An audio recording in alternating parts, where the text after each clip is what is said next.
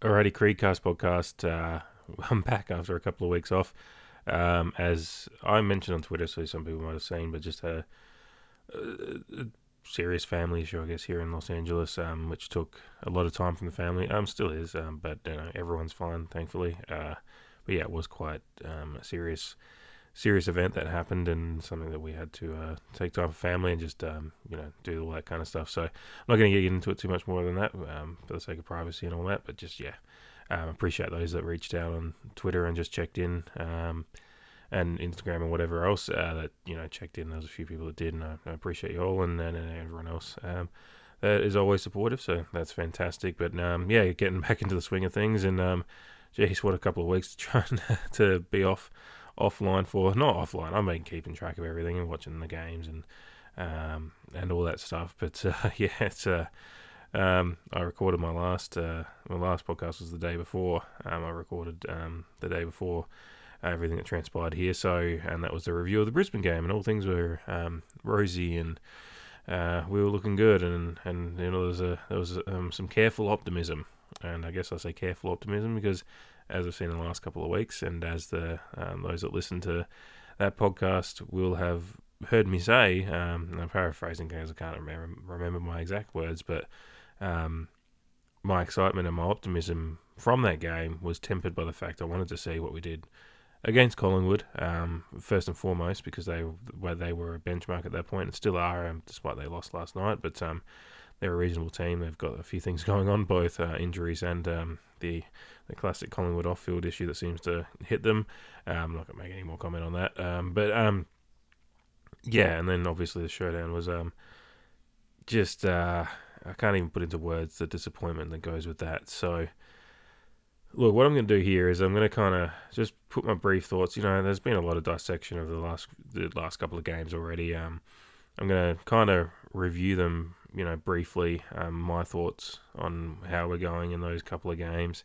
Um, and then I'll do a quick little look at the, the game ahead this weekend, and um, and then I might uh, and what I'm going to do uh, the podcast that releases after this will be more of a discussion on what's gone on in the wake of the showdown, the you know Tredrea's podcast and Koch's comments back, and then just last night um, woke up here this morning in Los Angeles to all this stuff on Twitter, like, oh, I stand with Warren Tredrea, and some people being like, oh, he's just gotten his moment. I'm like, what happened last night? And apparently I missed, uh, I've listened to it since, um, uh, his bit on the 5AA Sports show, but, um, yeah, it's been, it's been a hell of a week, so I've been trying to repeat, I was actually going to record yesterday, I was trying to catch up on a few things, um, and get, and then I wake up this morning again thinking, yeah, I'll record today, and then there's another whole, whole, whole thing that happens last night with uh, Tredrea's responses to Koch's responses to his comments on his podcast. So I've listened through, I've gone through it all again, listening to it, which with all the stuff that's you know, and all the you know radio interviews and stuff. There's about there's a, an over an hour of content there between you know a couple of Treader appearances, then his podcast and Koch's comments and all that stuff. So been trying to catch up, and I've done that. So um, yeah, this one, but this one here, um, this episode will be just round two and three kind of review, get back into it, just talk about it, and you know it's not going to be X's and O's and all that kind of stuff, oh, a little bit, um, as best as I can. I, but and I will apologise as well. You're probably hearing my voice sounds a bit funky. Um, seasonal change um, in Los Angeles. Uh, we're getting into the warmer weather now after a month of um, deluge and Noah's Ark kind of weather. So. Um, and I always, I always get like some weird. It's, it's half allergies, half a cold kind of thing whenever seasonal change happens. So that's why I'm going to sound a little bit a little bit funky, um, a little bit congested on this on these couple of episodes. So um, yeah, bear with me. Um, but I've got a bottle of water next to me and um, and some corn nuts, so I'm ready to go and and and and do my best here. So we'll get into it. Alrighty, so we'll just briefly talk about the Collingwood game first. Just overall impressions, I guess. I don't even know where to start with a game that was almost two weeks ago, and we've all there's been a lot happened since then, but um, since I'm just getting back to it here, um, we started well enough. Um, we took our opportunities, you know, getting the, you know, we got the first goal of the game, and then we kept on. You know, they they'd peg, peg us back. We'd get a goal, goal again. They get one back. We got a goal, and you know, we were up by goal midway through, and um, there's a few questionable umpiring decisions there. Um, the umpiring the first couple of weeks was certainly, I mean, the first three weeks really has been, um, and it's gone for us as well in questionable times. I'm not going to sit there and be the tinted glasses and and say that it's all against Port, and you know we're getting some good decisions for us. That no, it was getting some decisions for us, but um, there were some in crucial times that I was just like just odd decisions. Um, but Collingwood were coming eventually anyway, and and you can just see that we're we were trying to stem the flow a little bit while taking our opportunities, whereas Collingwood just backed themselves in and and in the very antithesis to kind of what they were at the end of the Bucks era, where it was really just slow it down and slog it in, and um, and really, you know, that game in 2021. Um, I'm trying to think when we won by a point at the G, but it was just a real slogfest and really horrible footy, really.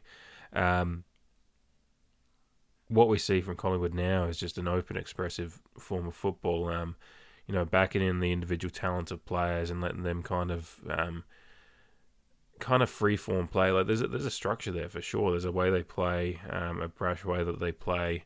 Um, they take the game on and run it down the middle, and and but there's in like you know situational footy in certain situations. They just they they back in their own skills, and uh, and kind of take the game to us. And we just and it's been something I think I've touched on in podcasts in previous years, and people who listened for a long time may have heard me say this, but it's always been one of my gripes with um, probably the last five years because um, the early years of Port under Hinkley were are kind of similar and and we really played a played an expressive attacking brand of footy and, and took the game on and but it feels like the longer it's gone the more control you know maybe one of the things that in those early years Ken thought was maybe I need more control and he's tried to get more control and in, in, in doing that we've lost a little bit of what made the early years fun and and and almost got us a premiership out of it. Um, and that's kind of what I see is you just see players are so reactionary um, to rather than proactive in, in how they play their footy. And I just look at just the um, the instant on this, you know, the highlight that's been well played after that game of the, uh, jo, uh, jo, sorry, Nick Daicos um, one two with Pendlebury on the sideline with the little no look handballs and stuff, and Daicos strolling into fifty and scoring. Um, what was their ninth goal in a row, I think, at that point, which is just, um, you know, if you're ever getting nine goals in a row kicked against you, you're, you're definitely um, not you're not top four material and you're possibly not top eight material. Sometimes like you just should never be getting nine goals kicked against you in a row. Um, but uh, you know you see that instance, and but just before that, the ball kind of bounces on the on the boundary and it doesn't go all the way over. Um, it bounces on the line and comes back, and think it's Dan McStay that kind of grabs it and kind of he's half slows down, um, wondering if there's going to be a whistle. But then Ryan Burton's right there, and like I've loved Ryan Burton's game over the last year and a half. Um, once he's since he's gotten fit, he's been just in, and he will be integral part of our side for a long time going forward. Um, but he kind of puts his arms out, like looking for. I'm just like, no, play the. They're just so reactionary. Play the play the whistle, you know. Um, and that was just kind of the the moment. There's just, when I was watching the replay back, I was just like, for fuck's sake, like we just we can't get anything right. There's just the fundamentals, like you know, one of the fundamental parts of footy or any sport is play the whistle. You know, if you're not hearing a whistle, then just keep going. Like just even you know, it's kind of like in you know in soccer now with the VAR checks and all that stuff. When you get caught offside, you'll always you know, or in NFL, you know, players will still run the ball into the end zone, or a player will sometimes put the ball in there just in case, just in case. That's the whistle's already gone. The whistle hadn't even gone there. Like just wrap him up just in case, you know. And if the whistle go, like you, you can just get your arms around, but no, he doesn't. He puts his arms out when he's standing, you know, three feet away. The whistle doesn't go, and McStay kind of recognizes it quicker, and he just holds it up, and then gets the ball going, and then there, there you go. You see one of the Collingwood highlight, probably their play of the day, really, um, is is on that play, and it just seemed to sum up the entire day for us that we just we're looking for we're looking for the excuses and we're looking for the out rather than taking the game on like Collingwood were.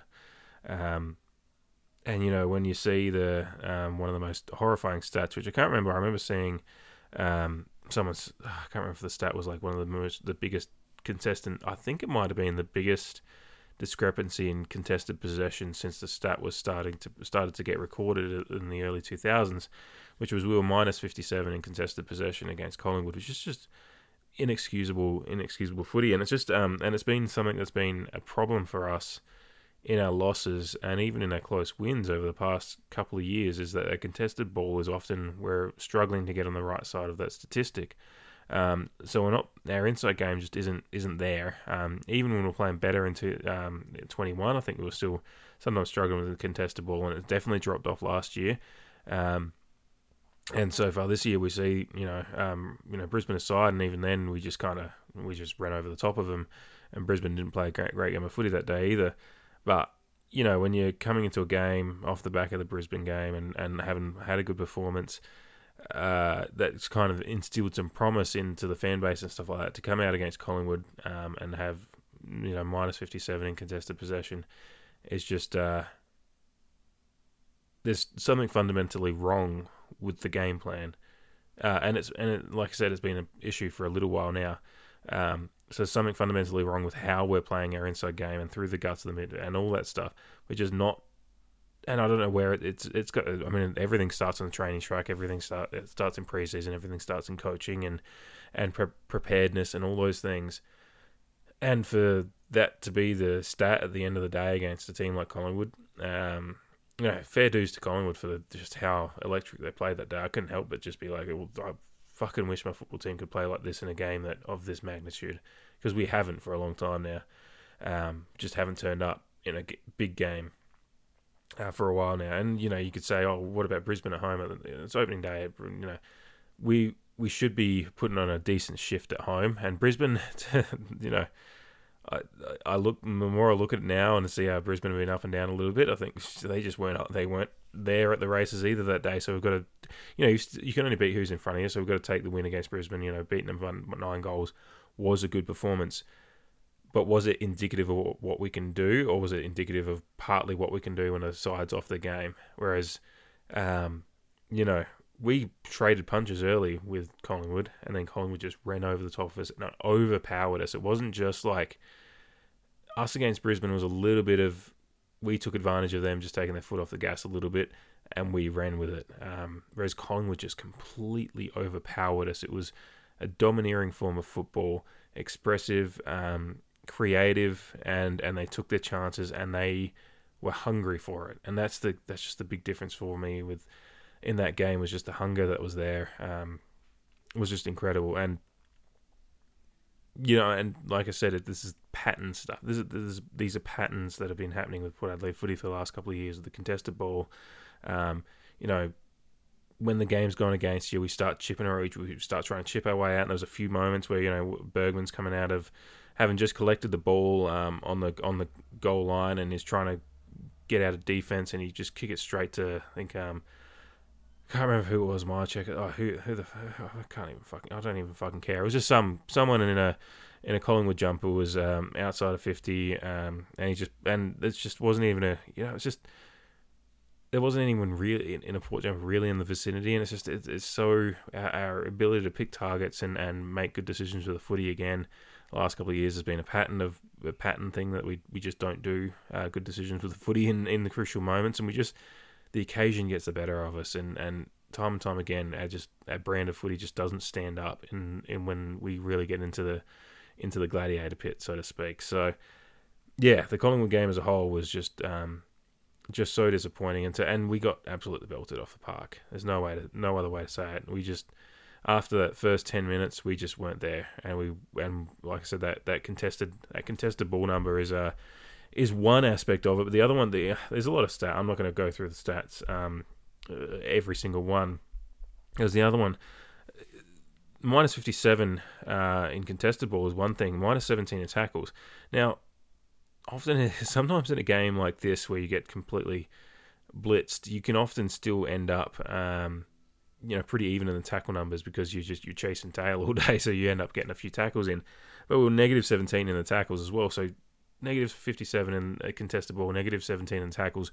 We were just the fundamental part of Port Adelaide footy and what has, has been in history, and, and any decent footy side is you've got to be tough and hard at the footy. And when you're in both of those stats, just well beaten, it's just like where, what did you expect to happen? It's just I just don't understand and that just means whether it's fitness, whether it's and it's you know fitness game plan, what it is. Why are we so off the ball? Why can't we get our hands on it? Why can't we can't we get in into the inside game? and battle for the ball. What are we doing? Are we just you know running around in circles like Jackie Moon and fucking semi pro, and he's like, I'm just gonna go rover, coach. I'm just gonna go rover. It's like, no, Jackie, no.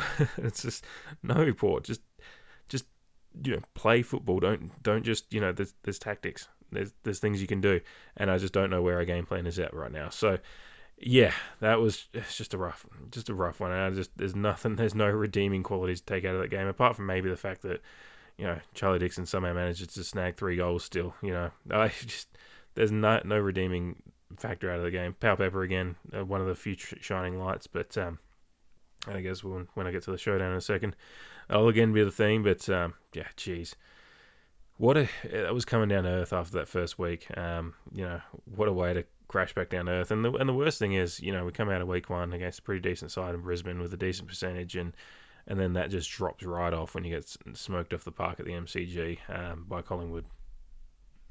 Alrighty, so the showdown. Oh well, disappointing is a is a is a very um, understated way of putting it. It was um really the way it ends is is the embarrassing part of it. You know, it, it was a classic. I guess you could say it was a classic showdown through three and a half quarters. Uh, you know, we we put ourselves in positions to win it a couple of times. Um, I look at that period of play um, towards the end of the second quarter when we, we did have an almost three goal lead uh, and and classic showdown stuff that we we often it seems to have been and again I look at patterns and themes over the past few years. Uh, Port Adelaide have struggled to put the Crows away when we've had them in position to do it. It was the, the same round three showdown last year. We did the same damn thing. We got ourselves into position to be ahead multiple times, um, or were ahead and, and in position to really put the game away multiple times, and we and we couldn't do it. And they and we, they made they punished us for it last year.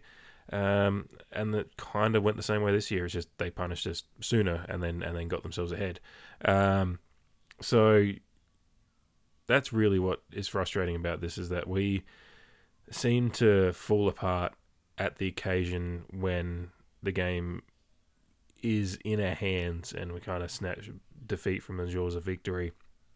And uh, you know, that's now two showdowns to start the season. And those are the ones that, you know, not that any showdown counts any less, but at the start of the season, you're really trying to define what your season's going to be. Um, you know, and the Crows last year, while they didn't make finals and they're still pretty average for the year, they kind of defined a little bit of growth in that point, and they've done that in this game as well. As well, whereas we, um, in the complete opposite, are left scratching our heads and asking more questions like who, what are we doing with the players that we're putting out there? Um, what is the game plan? uh, what is the instruction to the individual players out there? Because you know, I look at guys like um, you know, I'm still massive fan of Lachie Jones, but you know, he's been dropped this week uh, going into Sydney, and uh, and I'm trying to work out what his role is and what he's been instructed to do out there. I know he's because of these kind of the body he is, um, and his and his pretty decent skill set. He's been asked to do. He's been popped into a few different roles, but what's what are we where is the development now what are we actually instructing him to do as long uh, what is the long-term development plan there and where are we looking to put him because this is now year three I know there's been some injury issues and whatnot um, over those years but uh, you know I just look at you know the I just don't see any cohesive plan with some of these guys out there and then you know, and you see them playing it again, kind of like Collingwood. There was just a little bit of fear, and it just seemed like I don't know what goes on the training track and what goes into the pre-game instruction. And again, you know, I said, "Oh, Brisbane was a good start," and uh, and we looked good, and whatever they said at the start of the game worked. But then, you know, these last couple of weeks it hasn't. And I look at what we again mistakes, little mistakes, missed handballs, missed kicks. Um, you know, the the the goal line. It was in particular the goal line scrambles that you know Thilthorpe was able to get two of his five goals out a little you know, snaps, So either a snap over the head in the goal square or a, or a little kick off the boot from about two feet out when uh, Lachie Jones is crashing through and looks like he's got possession of the ball and somehow loses it. Um, it's all those kind of things like the set play stuff. Like a core of our team a couple of years ago was our defense, and now we just don't. We've given up. Uh, what's the number? Thirty nine goals in the last two weeks. That is that is bottom four team stuff. If you're giving up two, four, 39 goals in two weeks of play, um, and one of those teams you're playing is a team that as many have picked to be one of those bottom four teams, and you you might be a bottom four team, and that's um, And that's just the way we've played the last couple of weeks, and we've got to accept that and um, hope that it's not going to actually be where we end up. But at the moment, that's where we we're close to that. I think um, where did we sit going into this week? And We might be 13th or something like that. So we're not not too far off of it. And uh, and it was bottom four team uh, play uh, by and large. Uh, it was missed tackles. It was again um, playing a little bit on the back foot, like on the, on your heels, rather than really getting on your toes and running, moving forward. Um, it's a little bit of starting to get crickety, but um, it was. It was playing defensive rather than kind of coming out of your crease and, and having a little bit of a crack. And you know, again, going back to sorry, I started talking about that that late second quarter area, but you know, we got three goals up. I think it was 16, 17 points up, um, and had you know had the Crows kind of right where we want them. You want to, you know, you, if you've got them in that position going, you know, going into the latter stages of the second quarter, you kind of want to hold that position or at least. But you know, when sometimes when we're, yeah, my opinion is when we start going into that kind of regressive defensive style once we've got a little bit of a lead is sometimes when we give it up because then we, we start chipping it around more and we start tr- seeming like we're too regimented to a structure and a system that has come from the training track rather than actually playing the game on its merits. Whereas the Crows took it on. They, they, some of their corridor footy, um, it was you know really good to really great to see. Like I have to say, like because I want to see you want to see Port doing that, and we keep talking about our midfield stocks, and it almost feels like they're overloaded at the moment. But then they're all you see a team like the Crows with the you know guys like Riccielli coming through there, and Pedlar had a good game, and and, and just the, and the other guys that were kind of just in these midfield chains. Um, and sometimes after turnovers off of us, and that's often been an, an, issue. That's another issue as well. Is just our our ability inability to score from the defensive the defensive chains. Whereas you know the Crows score like over half of their goals from just um, you know defensive defensive starts, you know, getting the intercepting the ball off of us and then getting getting a defensive start and and quickly transitioning down the um, often some space down the wing and then you know some good um, interior play through the middle as well and oh my god it's just frustrating to see when you know Collingwood we all looked at Collingwood and went okay they're, they're playing probably played one of their best games that they've played in years but again, we looked at it and said, okay, what's the response against the Crows? What's going to be the response there? If we can come out and win well, then we go, we're two and one. We had a bad game against Collingwood, but we come out and, and make a statement um, in the showdown again. But instead, we come out and, uh, you know, like I said, three and a half quarters, decent. Um, we should have put them away. Um, and even though I say decent, but then in those quarters, I still looked at the, I still looked at the team such as us playing down a little bit, and the Crows were playing the best footy they possibly could put on the park, and some of that came with the passion they were playing with and the and the desire to be better than what their station is in the current AFL landscape. Whereas we seem to constantly listen to the the hype and the and the and the you know beat up around, and especially after week one, it got even bigger. Um, we seem to kind of listen to you know, the saying I don't want to use it, but you know, drink your own bathwater kind of stuff. Like you just there seems to be so much hype and build up around Port, but repeatedly it, it falls down. Uh, whereas you know the, the, Crows have had some better results against big teams in the past few years than we have. You know, the, the couple of years ago when they came out and beat Geelong in round one, and and a few of those other games that they've really come out and you know they beat Melbourne. You know, I'm not, I'm not trying to praise the Crows here. I'm I fucking hate the Crows, but this is kind of where both teams are at is that we keep, you know, failing to meet expectation. And the Crows' expectation is to be, you know, down the bottom, and they're they they're not getting much further above that, but they are getting some results, and they're trying to, you know, generate start finally after a few years of failed rebuild. There seems to be some, you know, signs of life, so to speak. Um, to the corpse there, and, and and you know this game was one of those games that you you saw your you guys like your Pedlars and your Murphys and your um, Soligos and co. Um, have decent impacts on the game. And obviously, Rankine's had a great couple of weeks and uh, and is announcing himself as you know one of the most exciting recruits that the Crows have had since. Uh, since Betts, as far as a forward line, I know you know Dawson came in last year and was a massive revelation for him as well. But as far as the excitement machine kind of thing, and um, you know, whereas we're getting recruits in like um, you know Junior Rioli, who had a great first game, and I have a lot of high hopes for him. But you know, when we were four points up after getting, you know, getting that Powell-Pepper snap that put us four points up midway through that last quarter, um, we have a kick going inside 50 and Rioli's on the, on the lead and he spills a mark right in front of him. It, it, he he was he was uncontested. He was just leading for it. He was taking the mark right in front of his face, and he spills it. That goes down forward, and that ends up in Murphy's hands, and that that's the go ahead goal at about the 11 minute 40 mark, and then that we didn't obviously we know what happened after that. So it's all situational, crucial moments that we keep, just like the uh, Geelong game, Collingwood game, we keep failing in, and it's skills and execution. It's the most basic fundamentals for football. It's just the skills and execution. And yes, it's a fast moving game. Things happen. Marks are dropped here and there, but we constantly in crucial moments in the game when you know it's either you know a full point side Rioli takes that mark he uh, whether he has the distance from there, I think it was probably about 45 meters out uh, on an angle. Um, you know, he has a crack at least, or it just holds up, and but instead it he drops it, spills it, and they the Crows again, like they did a lot on the weekend. They quickly transition the ball out of defense and uh, taking a set shot at goal probably 30 seconds later, and taking the lead and uh, headed from there. So that's where I'm at with Port at the moment. It's just uh, it's a frustrating it's just a frustrating uh, series of patterns. I keep saying patterns as I go through looking at previous years, but it is. It's just you know players just not executing in the crucial moments. Um, and to me, it still often comes back to the fact that I just feel like there's a there's an overcoaching. Whoop, my microphone almost went down there.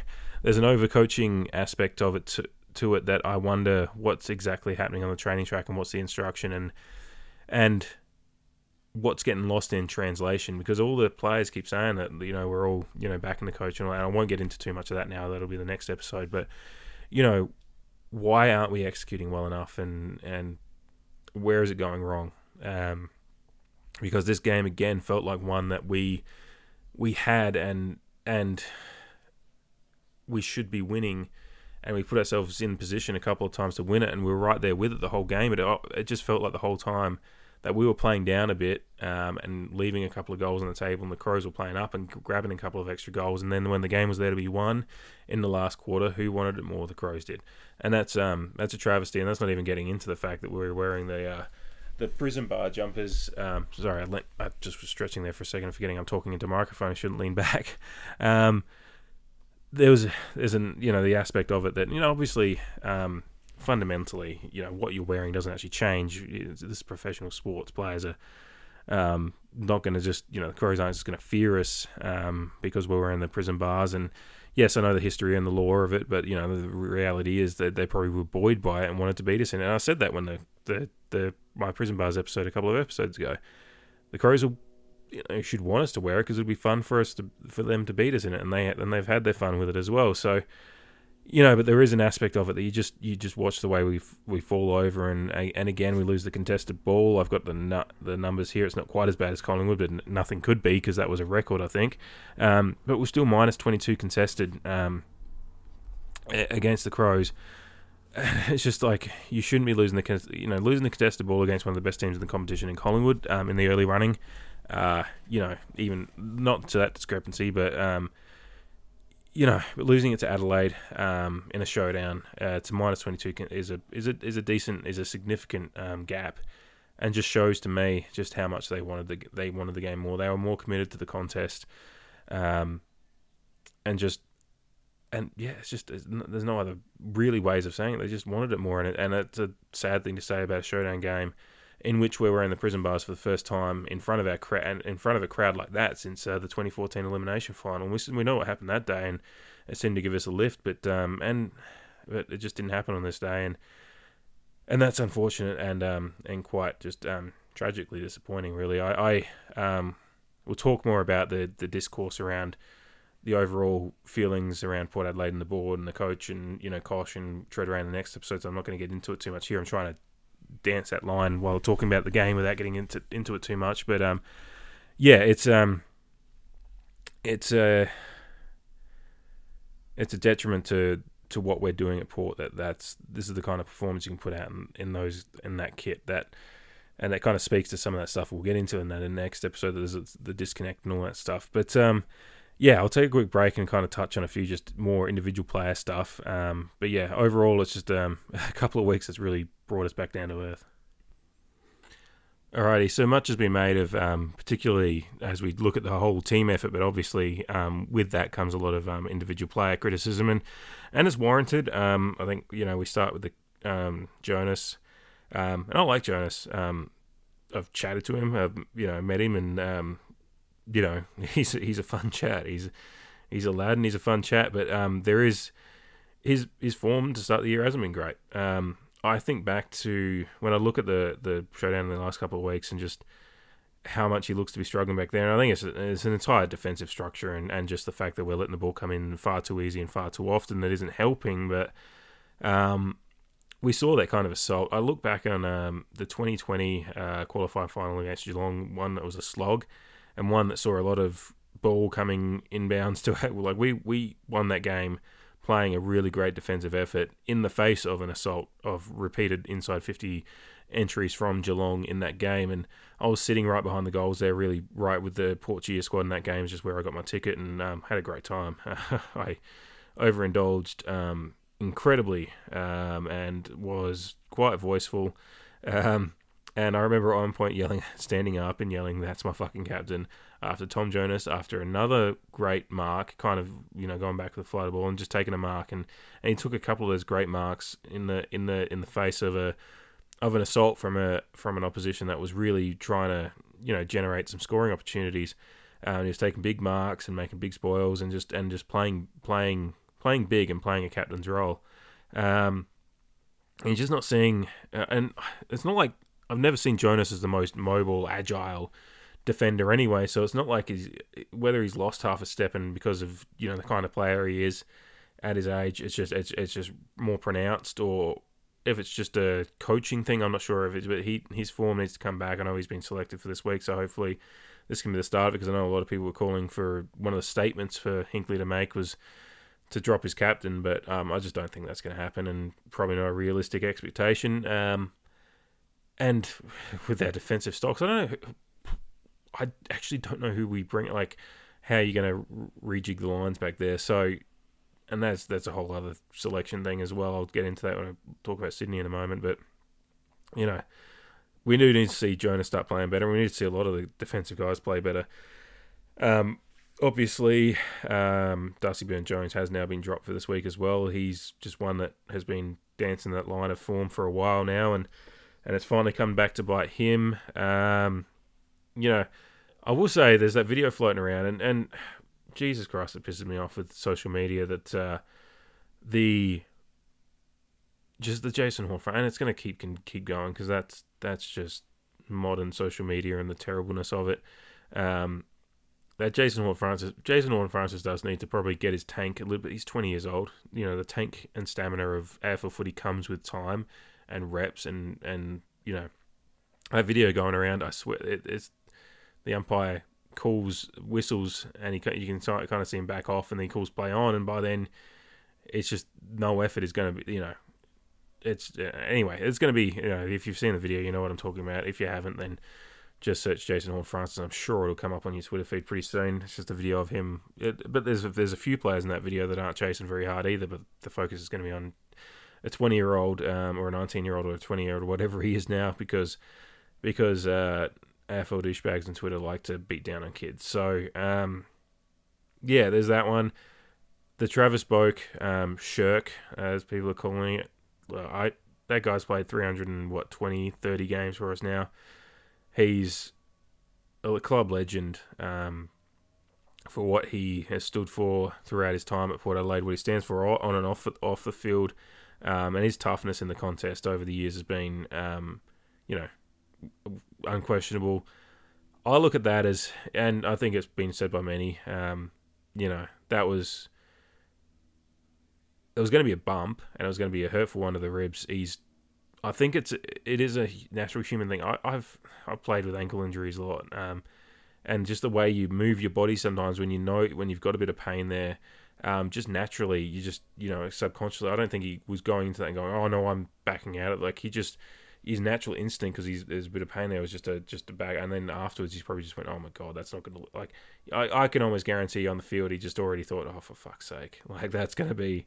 That's going to be snapped by people and, and snippeted and, and you know taking the little video and people are going to say stuff. So, um, but there's no excuse for it. It's more just stating that I don't think Travis Boak decided that he was going to have a half-assed effort to it.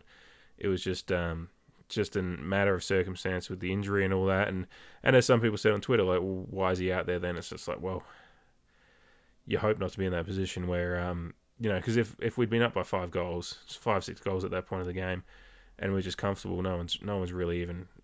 A few people would have noticed it, but it's been pronounced because of the, the way the result went as well. Um, but yeah, no, there is there is some would say, and I think um, there's some validity to it that maybe he shouldn't be playing unless he's at 100, percent particularly with uh, rib injuries. I remember even, you know, going to a a little uh, um, uh, NFL. Am I talking about NFL? No, I'm NBA. Sorry. Um, yeah, my team's Portland Trailblazers, and Damian Lillard had an abdominal injury for a, a, couple of years, um, and he finally got surgery on it last year. And I think after he got surgery on it, it was just like, you know, realized how much pain he was playing with.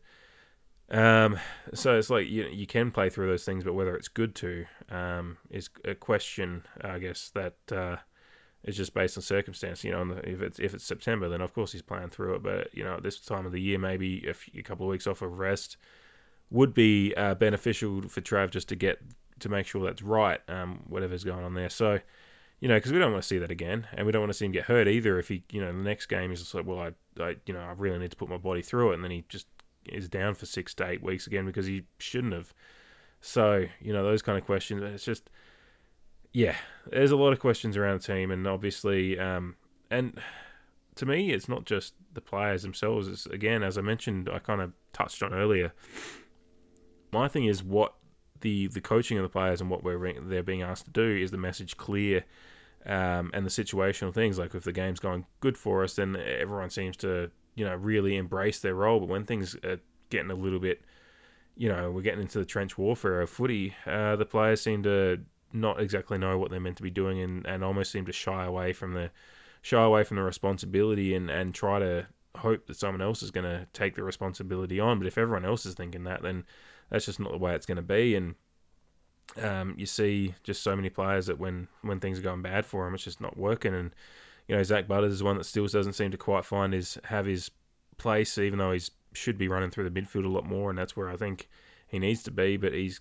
kind of been because we're trying to rotate through so many through there. Um, it just doesn't seem to be working. You know, Boak, uh, you know, he he should never be playing that kind of half forward role anyway. But then again, then Butters broke. You know, who? What's your midfield mix? Uh, like I said, Lachie Jones. Again, I just don't know exactly where he's where where exactly his role is, um, especially when the game's going against you. Um, yeah, just a lot of questions. A lot of questions on form, um, in particular in these kind of games, because we need.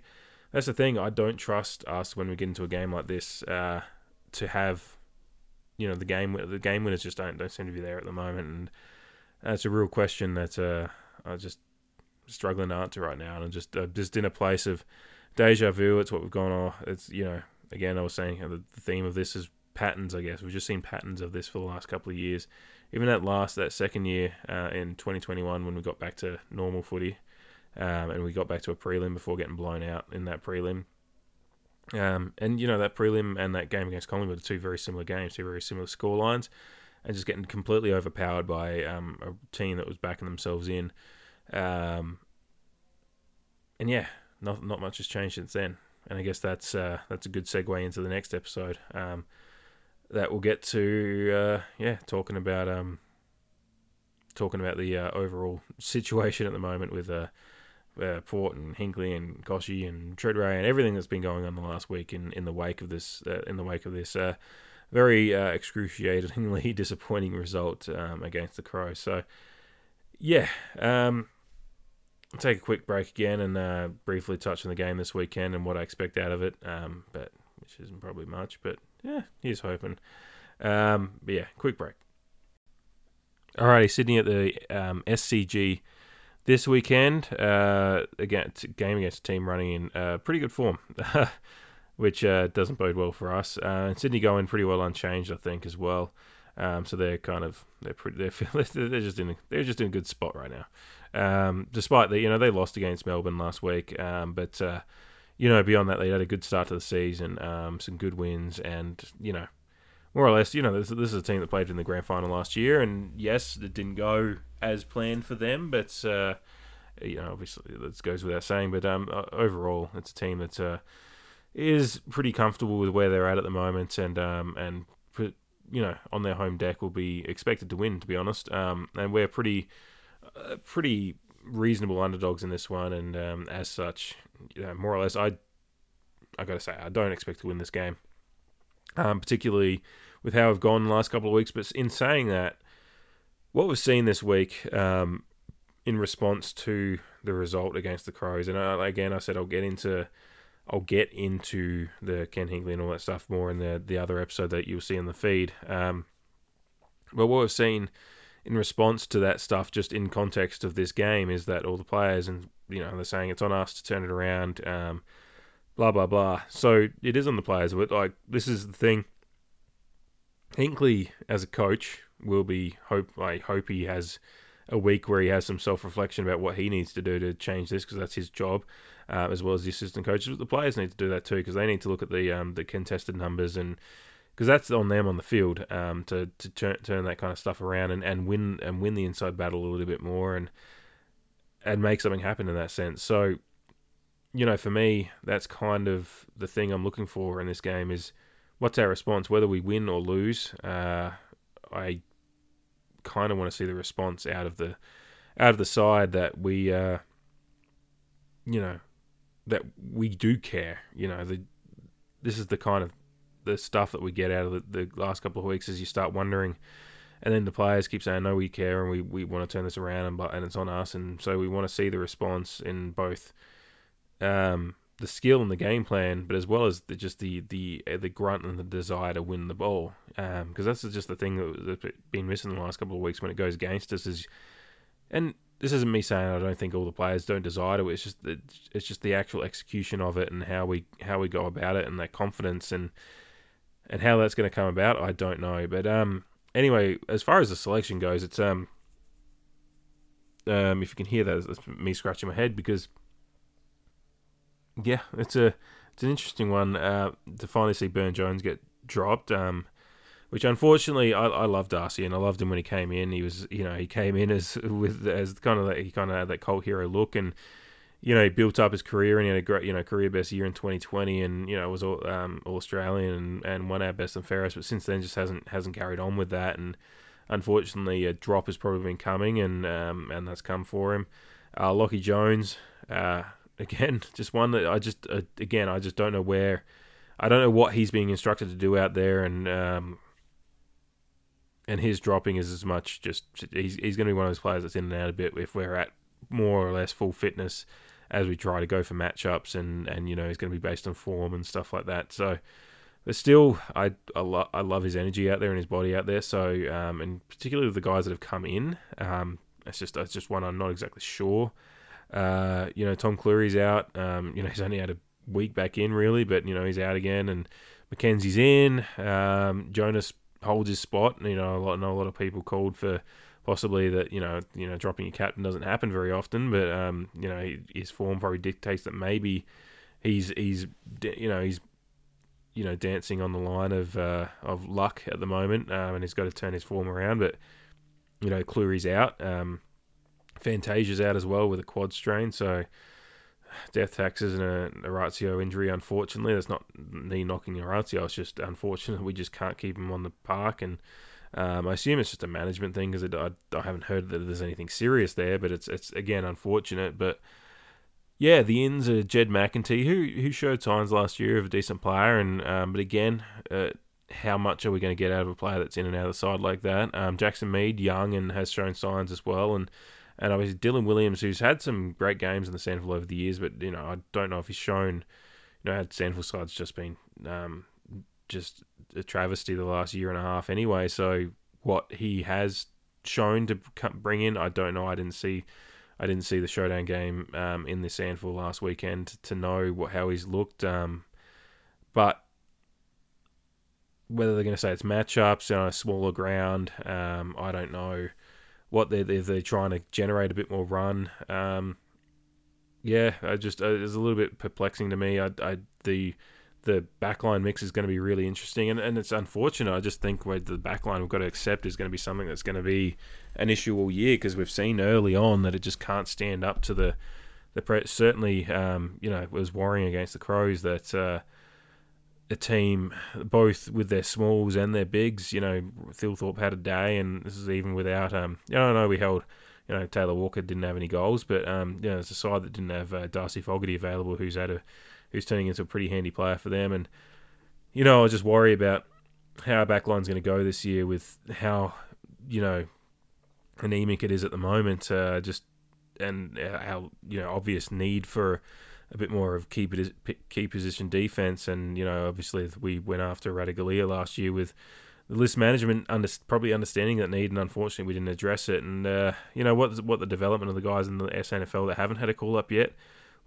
It will be interesting to see if we start seeing the, some of those guys come up. But um, this weekend is going to be a big test for these guys to kind of put a line in the sand and and uh, kind of generate something there, um, some kind of belief down there. Because it was, like I said, it was a bedrock of our defense and uh, was kind of the where a bedrock of our side was a couple of years ago when we were, were, were making finals. Um, you know, Aliir in his All Australian year, it was um, just you know roving around and taking the intercept marks, and and it kind of the rest of it worked and fed out of that. But then you know, obviously, it all fell apart in the prelim, and and the and it and it really is our midfield control, and and since then our midfield just hasn't hasn't generated the kind of control and, and grunt and and run that we need to to to take the pressure off the defense and and we're seeing the the wholesale changes going to come in this week to to try to try to stimulate something, I guess. Um, but yeah, missing Burton again this week with the second second week of suspension as well. So you know, Aliir, Jonas, and McKenzie back there, and then you kind of got a hodgepodge of uh, what's going to make that up. And I wonder if we'll start seeing guys like, you know, who's going to rotate back there. If you're going to see Finlayson and Co back there a little bit, you know, what the what the mix is going to be is going to be interesting. I guess is all I'm saying because I, I don't know how that mix up's going to go, particularly when you look at the kind of lineup that you know, you know, the forward line that Sydney's got with you know.